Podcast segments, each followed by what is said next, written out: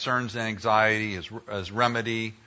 And we are going to be looking at what God has to say uh, about uh, concerns and how to keep them from going into anxiety. And it does come down to what is our authority. A letter A there in your notes. What is our authority? And, and we all operate out of authority. Of we believe what we believe. Well, where'd you get that from? It's a technical term called epistemology. Is where did where did you get your truth from? Uh, you know, well, I was shopping around and found truth everywhere. And, and it's very popular for people to go, oh, you know, all truth is God's truth. There's truth everywhere out there. And you'll find people, and they go shopping. It's like the Golden Corral kind of thing. Is I'll take a little this, I'll take a little that. This is a big one, intuition. They'll say, well, I, I just think this is true. My feelings are what's true. If I feel like I'm a woman, I'm a woman. If you can define a woman. But the, the feelings, uh, intuition, uh, when you look at the dictionary of this, uh, truth originates and is verified from within. Truth originates and is verified from within. You. You're the one who came up with it. You're the one who verifies it. Then you have philosophy, psychology, and even psychiatry. Uh, this is just people trying to uh, study other people and answer questions. Even psychiatry, they're not practicing neurology. They're, they're trying to figure out why people are doing what they're doing. So philosophy, psychology, it's more of a soft science. It's just observing people. Now, some studies are maybe a little bit more research based, but uh, overall, it's unsaved people studying unsaved people and telling us what's normal. You know, the chief psychiatrist, the chief psychiatrist, chief editor of the DSM 4, Dr. Allen Frances, he wrote a book called Saving Normal. It was a bestseller. And he said, we can't even define what a disorder is. We don't even know what normal is. I mean, this is the chief psychiatrist of the large Bible of psychiatry. All the disorders in there. He's saying we can't even define a disorder. And we don't even know what normal is. You go, boy, that's scary. Now he's marginalized now for writing that and coming out with his views. He's just being honest with integrity, but he really, they've marginalized him uh, dramatically, really, in the past um, probably 10 years. He lives out in California, but they have pushed him aside quickly because the pharmaceutical firms are pretty angry at him. Uh, and he went after the whole pharmaceutical companies for targeting children with high powered meds, age four and up uh, when their brains and bodies are developing and they're just putting them on these high powered meds. Uh, and uh, one physician at a, church near us, he's a, a Harvard trained physician, he says, You don't even have a chemical imbalance until you start taking those meds. Uh, then it just starts overruling and controlling, uh, especially at children. So Dr. Allen Frances spoke up about that, and oof, he was um, yeah, we understand the, the cancel culture today. Hard science. This is the, more the empirical research, uh, double blind crossover tests. They go, oh, I, I go to hard science and find truth. Whatever the, the hard science, you know, the ones who do real detailed study, if they say something, then uh, we believe it. And, you know, we're thankful for a lot of hard science. I'm thankful for things that they've developed and um, as far as man can go. Uh, I'm thankful for that, but even hard science can change. Uh, one year I was teaching about, um, well, my dad had several heart attacks. That's where I developed uh, genetically the different issues going on in my own heart. Uh, and uh, he raised his hand. He said, "Oh yeah," he said, uh, "It's changed in his. He was an EMT, so he would show up on scenes when people's hearts were stopped. And He said, we used to just shoot adrenaline right straight into their heart. That was the science of the day. And he said, but we don't do that anymore because it was putting people in comas. Uh, that was going to their brain and putting them in comas, and many were dying, not because got their heart started, but then their brain, and then they died. He says, oh, we don't do that anymore. We have other. Uh, so science, hard science, we're thankful for it, but it, it, it changes. And then the Bible. Then you'll find people go, oh, yeah, I find some truth in the Bible. And you'll just find people shopping around and their life is being lived based on various authorities in their life. And they just say, well, all truth, God truth. Um, and whenever I'm counseling or meeting with people, I want to know where'd they get that from. Where, where, where are they getting their beliefs from? They, people feel very strongly about things. Where would you get that from? What's your authority? But when God gave us authority, and you have this diagram in your notes, is God gave us truth, if it's true, He gave us truth in descending order of authority and certainty. It, it's not all equal. All truth out there is not equal in authority and certainty. Truth, God gave us truth, I mean, in, in some areas, it comes in descending levels of certainty and authority. The most certain and authoritative level is God's Word. How certain is it? A hundred percent. How authoritative is it? A hundred percent. If God speaks, it's true. Let God be true and all men be found to be a liar. It doesn't matter if stats say 99.9% of humanity, it doesn't matter. God's word is absolute truth. It's objective. It's outside of us. So we study it and we read it and we submit to it because it's God breathed. It's God's word. Now you drop way down to hit hard science, the hard empirical method of science. I mean, it's just a whole nother atmosphere here. I mean, we, drop way down. It's the best man can come up with uh, on their own. Now remember, you don't discover revelation. God reveals it. It's, he's revealed his word. But science, as people do all of their studies, but thankful for it,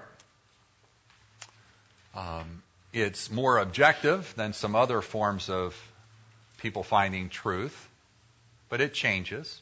It's not as reliable. It's not as certain. It's not as authoritative as God's Word. Then you drop down to a whole other lower level of psychology. This is just man observing man. Uh, they get interpretations wrong. They get solutions wrong. You say, how authoritative is it? It's 500 of them out there. You know, we don't have 500 ways to get to the moon. It's not a hard science. It's just speculation. And then people go, well, you know, I think why people do this is this, and I think this is why, and it's man observing man. Um, and then trying to tell us what's normal, but you can't define normal. So soft science. The worst level of certainty and authority is intuition. The lowest level of objectivity. It's all subjective. I came up with it. How I feel is most important. This is the culture that we live in today. We live in a subjective culture. Some of you have maybe read Carl Trueman's book, The Rise and Triumph of the Modern Self. But even years before that, David Wells, in a book called The Courage to be Protestant, wrote this. He said, A revolution began back in the 1960s. Unnoticed at the time, it was a turn toward the self. All turning some, some of us remember those days in the 60s. He said this is the heart of the whole postmodern rebellion. It turned away from meaning that's fixed and universal and turned toward meaning that is private and subjective. It shifted from absolute moral norms to those that are simply private, if it's right for you. It rejected the Enlightenment's confidence in naturalistic reason and began to think more in terms of intuitions and to give greater weight to feelings. He says, Today we traffic in the illogical and irrational without skipping a beat or wincing. We do not trust the mind. We lean far more confidently on the emotions. So that's why today, which would have been absurd eh, when I was growing up, if someone said, if I feel like I'm a woman, I'm a woman. If I feel like I'm a man, I'm a man. And I might feel differently each, each and every day. I might be a man in the morning, might be a woman at the. I mean, growing up, that would have been absolutely insane. But today, yeah. And there'll be psychologists and others that will support that. But you know, the hard scientists would say, absolutely not. You're male or female. Uh, even at John Hopkins Hospital, where they first started doing the whole transition sexual operations, they don't do that anymore. They said that's a it's a mental problem. It's not a physiological problem, and they stopped. So even the hard science would say, no, no, no, you're male or female. Don't even talk about being transsexual um, you're one or the other. You're not. You can't move from one to the other. So they're rejecting. I mean, our culture is rejecting the Bible, right? Suppressing the Bible and the truth of, of righteousness in Christ. They, they suppress that, as Romans 1 says. They're even suppressing hard science. So intuition reigns, subjectivity reigns, and then psychologists come up behind it and say, oh, we'll support you if you pay us. I mean, we'll support you. That's, that's our culture. That's what we're living in uh, when we're counseling people and they come in, they're, they're dealing with different issues. I just want to know, sort of that chart, that's why I put it in your notes, where, where are you at? You know, they speak with such authority, yeah, but where's the authority uh, resting at? Where, where, where's the, the uh, origin of that? And that can be really helpful when you're ministering to people. And even with anxiety, just go, where's the origin? I, am thinking something. Yeah, where's the source of truth there? Well, I feel something, so it's true. Ooh, that's not good. That's the worst level. Let's go up to what God has to say. Let God be true and every man be found a liar. Just let's put God, you know, in our minds. Let's put him there, his word, let's read it, let's submit to it. Not vote on it, not look down on his word, but let's sit underneath it in submission. So that's just what is our authority. Then God recognizes typical human concerns. And I listed some of the areas. God recognizes physical issues. He, even in Matthew 6, when I read that earlier, uh, he recognizes what you're going to eat or drink. Um, uh, he recognizes, oh, I, can I add an hour to my lifespan? He recognizes relational concerns. Uh, in Luke chapter 10, you don't need to turn there, but he uses the word concern again, but in the worrisome way. In Luke chapter 10, there's Martha and Mary. And Martha's having some trouble with her sister Mary. It says in verse 38, now, as they went on their way, Jesus entered a village, and a woman named Martha welcomed him into her house. And she had a sister called Mary, who sat at the Lord's feet and listened to his teaching. But Martha was distracted with much serving. She was, uh, and he's going to hit right at the anxious and uh, worrying in a minute. So she's distracted with much serving. That's huge. Hospitality is huge in that culture. And she went about up to him and said, Lord, do you not care that my sister has left me to serve alone? Tell her then to help me.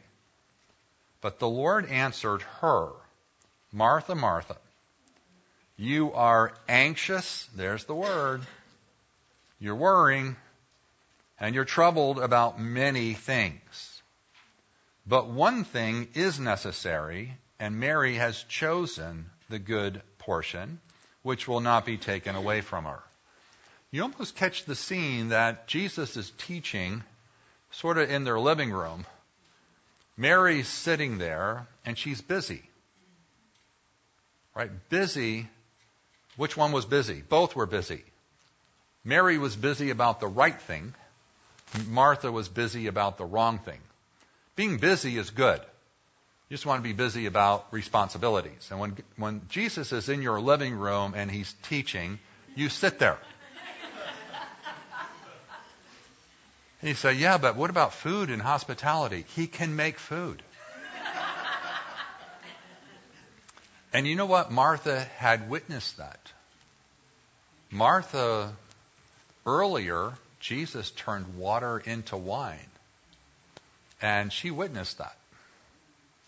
So she and her uh, sister Mary, they've seen the Lord perform miracles.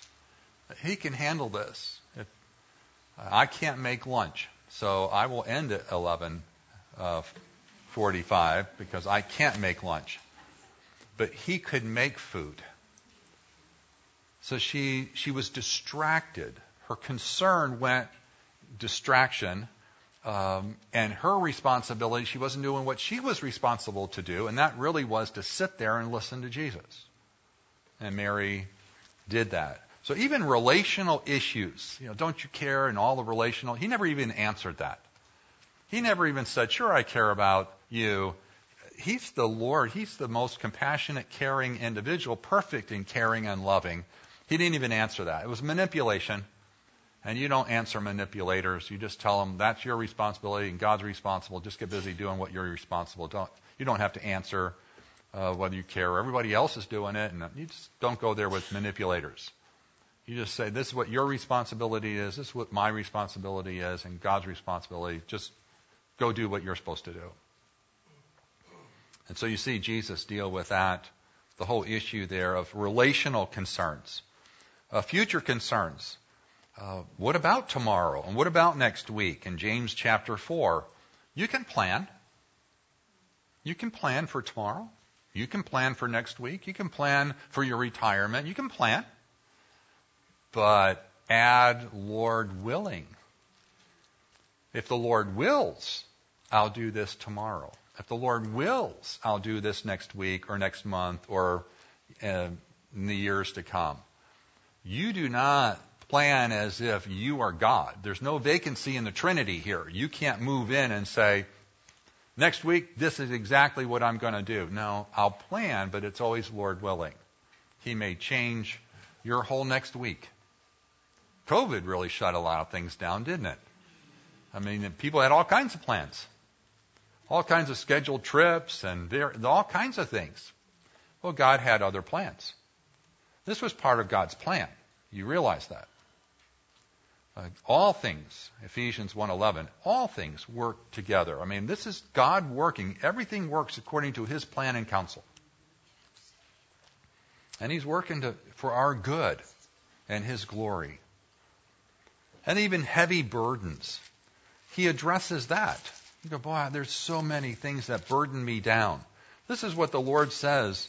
Jesus addresses these kind of concerns. Matthew 11, and these were burdened down with numerous regulations. Uh, the religious leaders were putting more things on the people. You got to do this. You can't do this. On the Lord's Day, you can't do. And they had, they had hundreds and hundreds of extra rules. And the Lord says to these people, just burdened down with concerns. Verse 28 Come to me, all who labor and are heavy laden and I will give you rest. Take my yoke upon you and learn from me, for I am gentle and lowly in heart, and you will find rest for your souls. For my yoke is easy and my burden is light. Well, that's good news. I mean, that would just be um, like an oasis in the desert to hear words like that when you are so heavy burdened. Well, God exposes the true source of the problem of anxiety. As I said, the world calls it nature and nurture only. But the Lord, uh, and in His Word, says, yes, there, there is nature and nurture. Families do have influential uh, effect on your life. Some of you more than others. My wife was uh, grew up in an, an abusive situation. Uh, her home was um, it was just unsaved. It was very um, wretched. It was just an awful place. Lots of conflict, divorce, etc. That's the home she was raised in. I was raised in the opposite. So did her upbringing, did it influence her? Yes. Every, everybody's home life growing up has influenced you. But it doesn't determine us. It doesn't make us who we are. We, we respond, and God holds us responsible for choosing of how we're going to respond to all those things. So there is nurture, uh, is an influential factor, and so is nature. How your body works or doesn't work influences you. So they are influential, for sure, nature and nurture. But they're not determinative, and it's not all there is to us. So there is, mostly, it's in Scripture, it's from the heart. Uh, if you have your Bible there, let's go to Proverbs 4:23, a very familiar verse to many of you. This is what God says about the most important thing he says, above all else, Proverbs 4:23, the word order in the original is above all else, uh, or with all vigilance, comes right at the beginning. Keep your heart. This is the inner man now, the real you. The intellectual soul center of man is called the heart. Keep that heart. Guard it. For from it flow the springs of life. Huh. Um, our whole secular society misses that. What's most important is what comes from within you. Not from outside, not your body, not nurture. It's what comes from within you. The Bible calls it the heart of man. If you go to the other passage I think I put there, uh, Matthew 15. It's sort of the New Testament when Jesus is talking about. He's like he's this the Proverbs 4:23, but in the New Testament. In Matthew chapter 15, starting at verse 10, he said, and he called uh, the people to him and said to them, "Hear and understand." It, it is not what goes into the mouth that defiles a person, but it's what comes out of the mouth. Uh, uh, he says, but what comes out of the mouth, this defiles a person. What comes out of the mouth, this defiles a person. Then the disciples came and said to him, Do you know that the Pharisees were offended when they heard this saying? He answered, Every plant that my heavenly Father has not planted will be rooted up. Let them alone. They are blind guides. Uh, and if the uh, and if the blind lead the blind, both will fall into a pit. But Peter said to him, Explain the parable to us. And he said, Are you also still without understanding? Do you not see that whatever goes into the mouth passes into the stomach and is expelled? But what comes out of the mouth proceeds from the heart. And this defiles a person. For out of the heart, well, this is out of the heart come evil thoughts, murder, adultery, sexual immorality, theft, false witness, and slander. These are what defile a person. But to eat with unwashed hands does not defile anyone. Well, that was radical. That's like the Lord saying in our society, it's not nature and nurture, it's the heart. Imagine that in our society.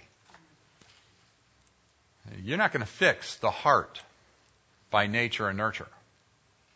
The heart's the problem.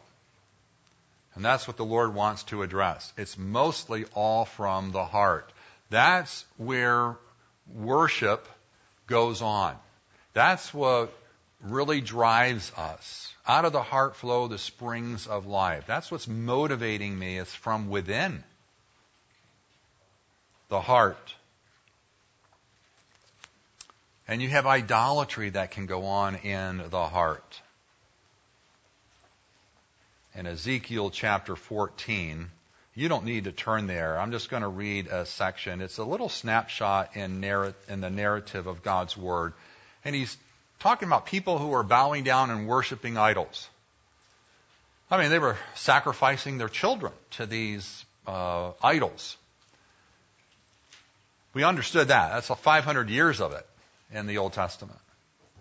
But then the Lord says, God says to Ezekiel, a prophet, he said, and certain of the uh, leaders of Israel came to me and sat before me, uh, Ezekiel says, and the word of the Lord came to me. Son of man, these men have taken their idols into their hearts and set the stumbling block of their iniquity before their faces, should I indeed let myself be consulted by them. Therefore speak to them and say to them, Thus says the Lord God, any one of the house of Israel who takes his idols into his heart and sets the stumbling block of his iniquity before his face, and yet comes to the prophet, I, the Lord, will answer him as he comes with a multitude of his idols, that I may lay hold of the hearts of the house of Israel, who are all estranged from me through their idols. And why would God be interested in helping to correct this problem with these people? Verse 11. That the house of Israel may no more go astray from me, nor defile themselves any more with all their transgressions this is God, this has been on God's heart all the way in the Old Testament through the New. That they may be my people, and I may be their God, declares the Lord. You'll see that even in the end of the book of Revelation. He wants to be our God, and He wants us to be His people. And He sees when we start worshiping and more uh, people, other things are more important than Him in our life, we get involved in some idolatrous living from our own hearts. And that we start worrying. Is this going to work? Is that going to work? Is, is, am I going to lose this? And that becomes more important than what does God think? And where is God at in, in my life? So it can look something like this, where I, I want to be safe. Uh, I remember one particular lady who says, I don't fly anywhere because um, I need to be safe. Uh, I'll talk a little bit about her at the, the last session, uh, her situation. But want to be secure. You get into OCD. I, I want to be safe, secure. I want everything to be certain. Perfection. There are people who just, man, I, I, I want everything to be just right, the way I want it to be. Or my image. I, I want to look a certain way, appear a certain way. A lot of the eating disorders can be fall into some of these different things here of looking a certain way, appear a certain way. Man's approval is huge. Uh, um, I want people to think of me. I don't want to do anything that they w- might not think well of me. The fear of man. And so we get anxious. It's a concern that goes to anxiety, man's approval, or control. Oh man, I want to control. I want to control people and circumstances. It's common. These are just common desires of a heart that can go into that can that worry and fear and then also peace, comfort. These aren't the only things that you can begin worshiping. And it all goes to self. I want to control things because I want it. At the middle letter of sin is I. I want and I think. And it won't go well. It's anti God, it's anti relational, it's anti rational to sin. What's most rational, most relational, is what does God say? And do what He says. So sin separates us, and then we get worried and fearful and anger so you can see that. And you know, sometimes we know there are certain desires that are sinful, but you know, sometimes it's good desires can go and turn sinful. For example, you can have desires like this that we know are sinful, like desire to murder someone. Yeah, that's a, that's a sinful desire. But there are other things that are the concerns for like food. But you can get sinful about how much you eat. Right? Gluttony would be a sin. But we, we need to eat. Uh, you can find some other things, for example, uh, talents, family. Some people, family's great, but you can worship family. Everything can be all about family. For me to live is family. Uh, that's problematic. The, a lot of these, even good desires and good concerns, can, in their right place, are fine and handle them rightly. But they start moving over onto the throne, and now you're bowing down to them.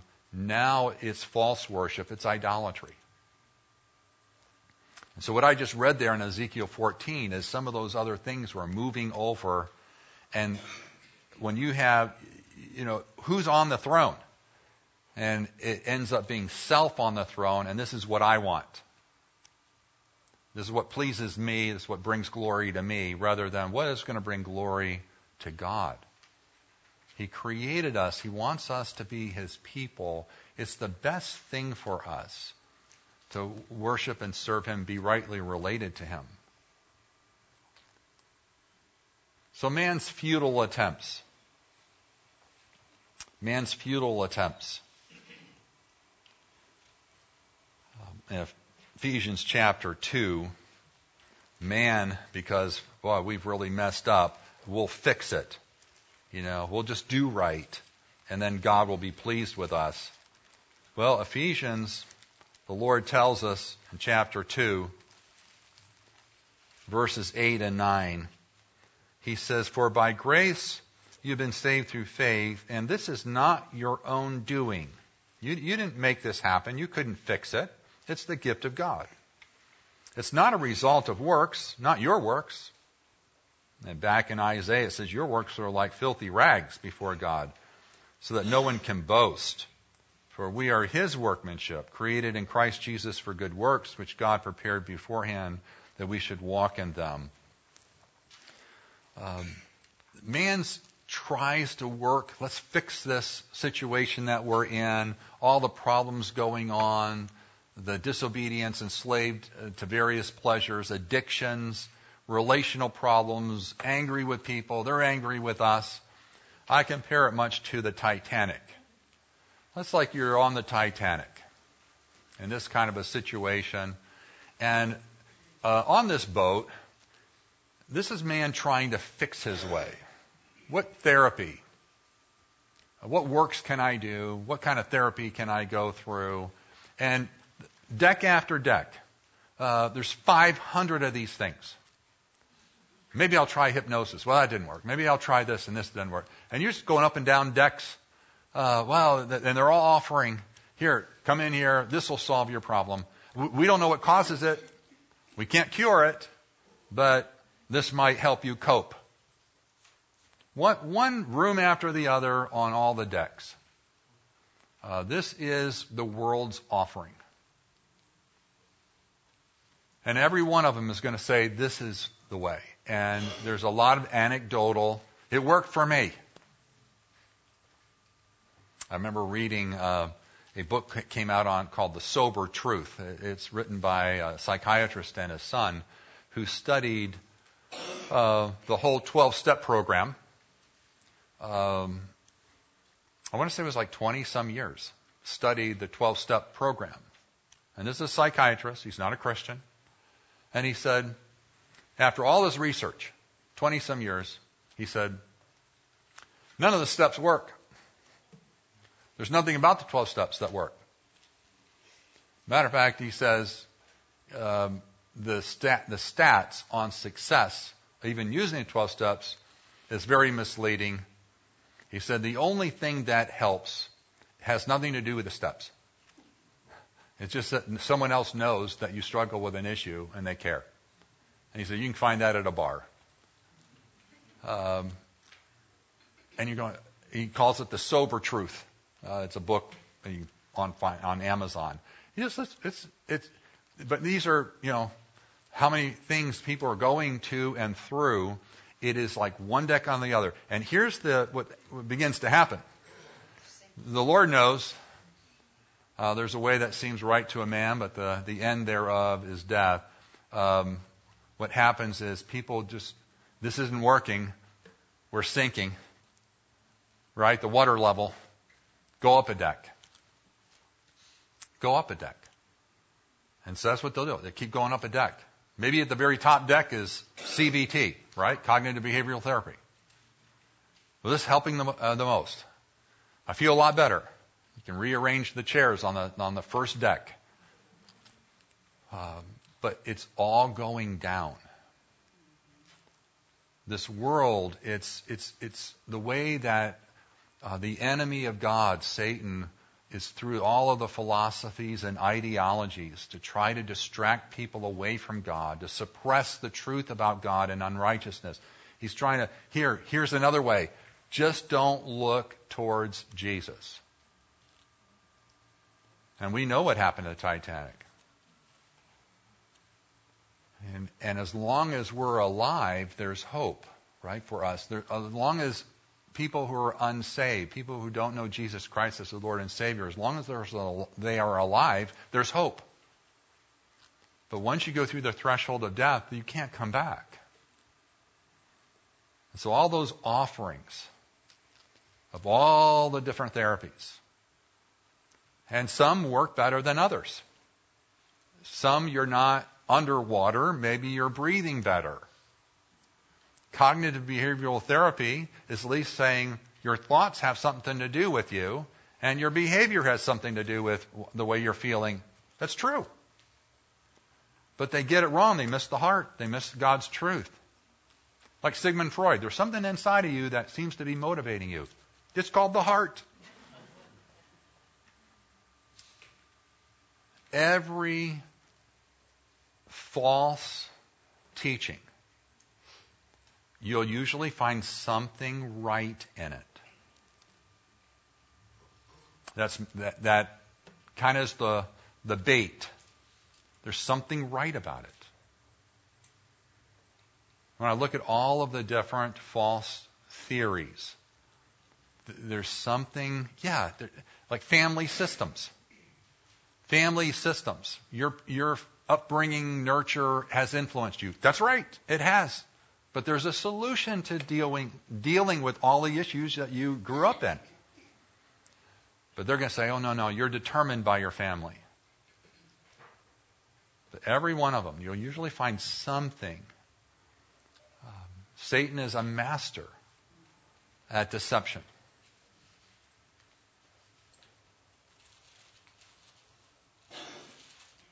So you have man's helpless condition.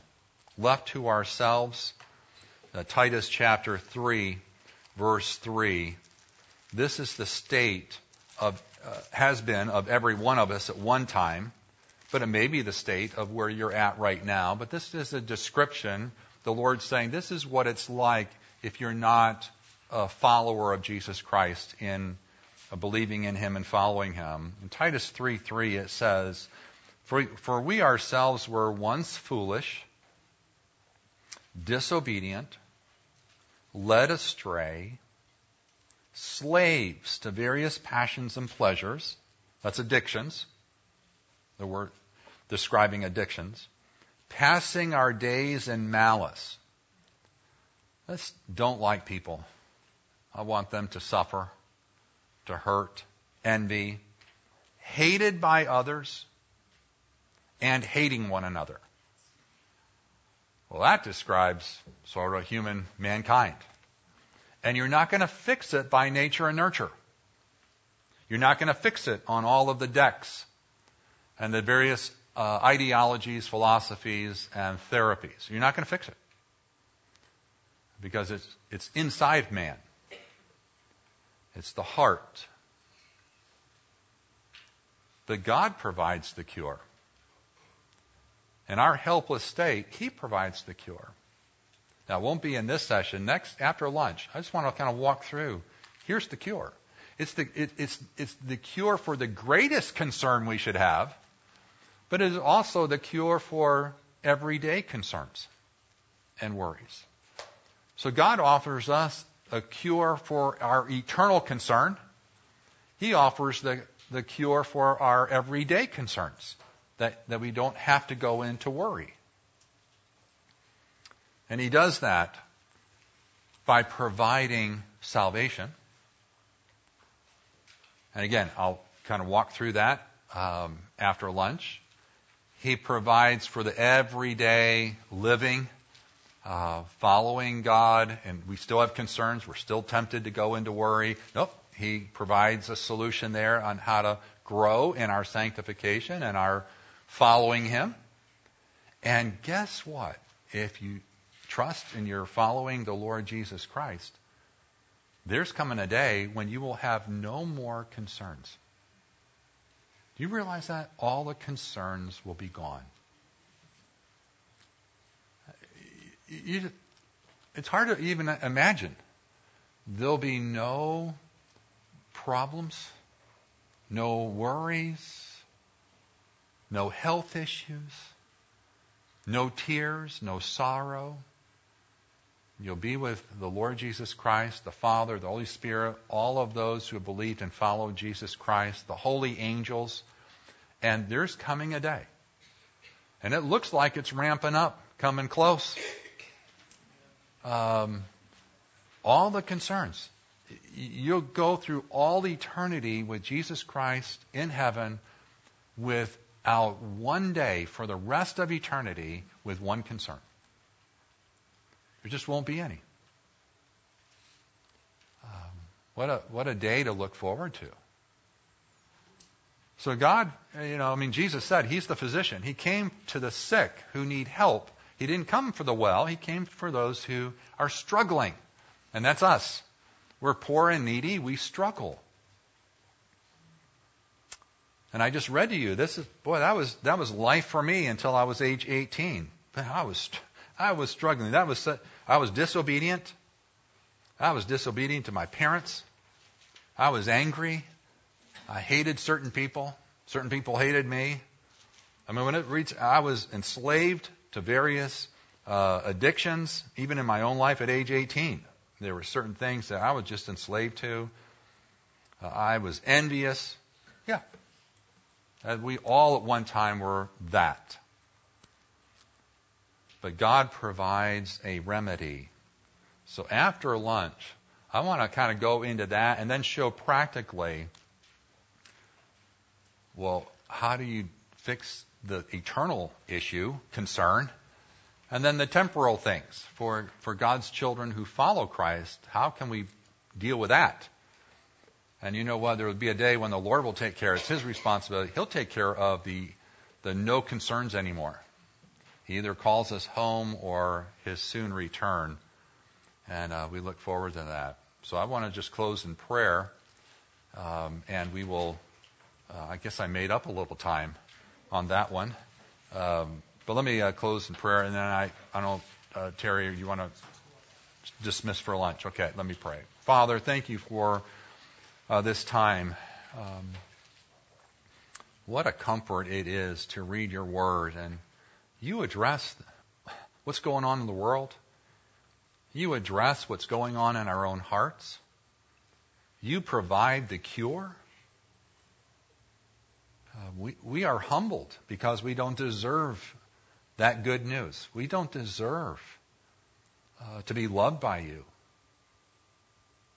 Uh, we have been enemies. Uh, we've been hostile in our minds and hearts. We've been very self focused.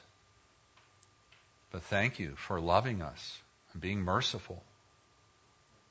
Um, and Lord, I just pray that uh, there's anyone here who is just so overwhelmed and overtaken and, and doesn't know uh, the Lord Jesus Christ as their Lord and Savior, they would just stay, continue on listening, that you might uh, do a work that only you can do and drawing someone to yourself uh, through repentance and faith in Christ. And Lord, for your your children, those who you have drawn to yourself and who are here and uh, may still be struggling at times with concerns going into worry and fear. Uh, may this be a time, even after lunch, of uh, help and hope and some real practical steps that we can take by the help of your Spirit uh, to be more well pleasing in your eyes and uh, to bring you glory in our lives.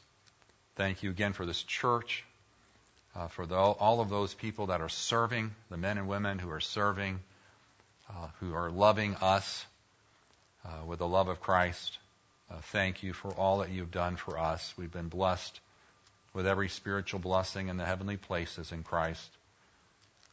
And uh, help us not to be ungrateful in any way. And we thank you for this meal. We thank you for the bodies that we can even, the health that we can even be here today. Uh, there are many who are laid up in different places that can't attend a conference. Maybe they're uh, viewing it online. But we just thank you for the health. We pray that we would be just good, faithful stewards of the body that you've entrusted us with uh, for your glory. In Jesus' name, amen.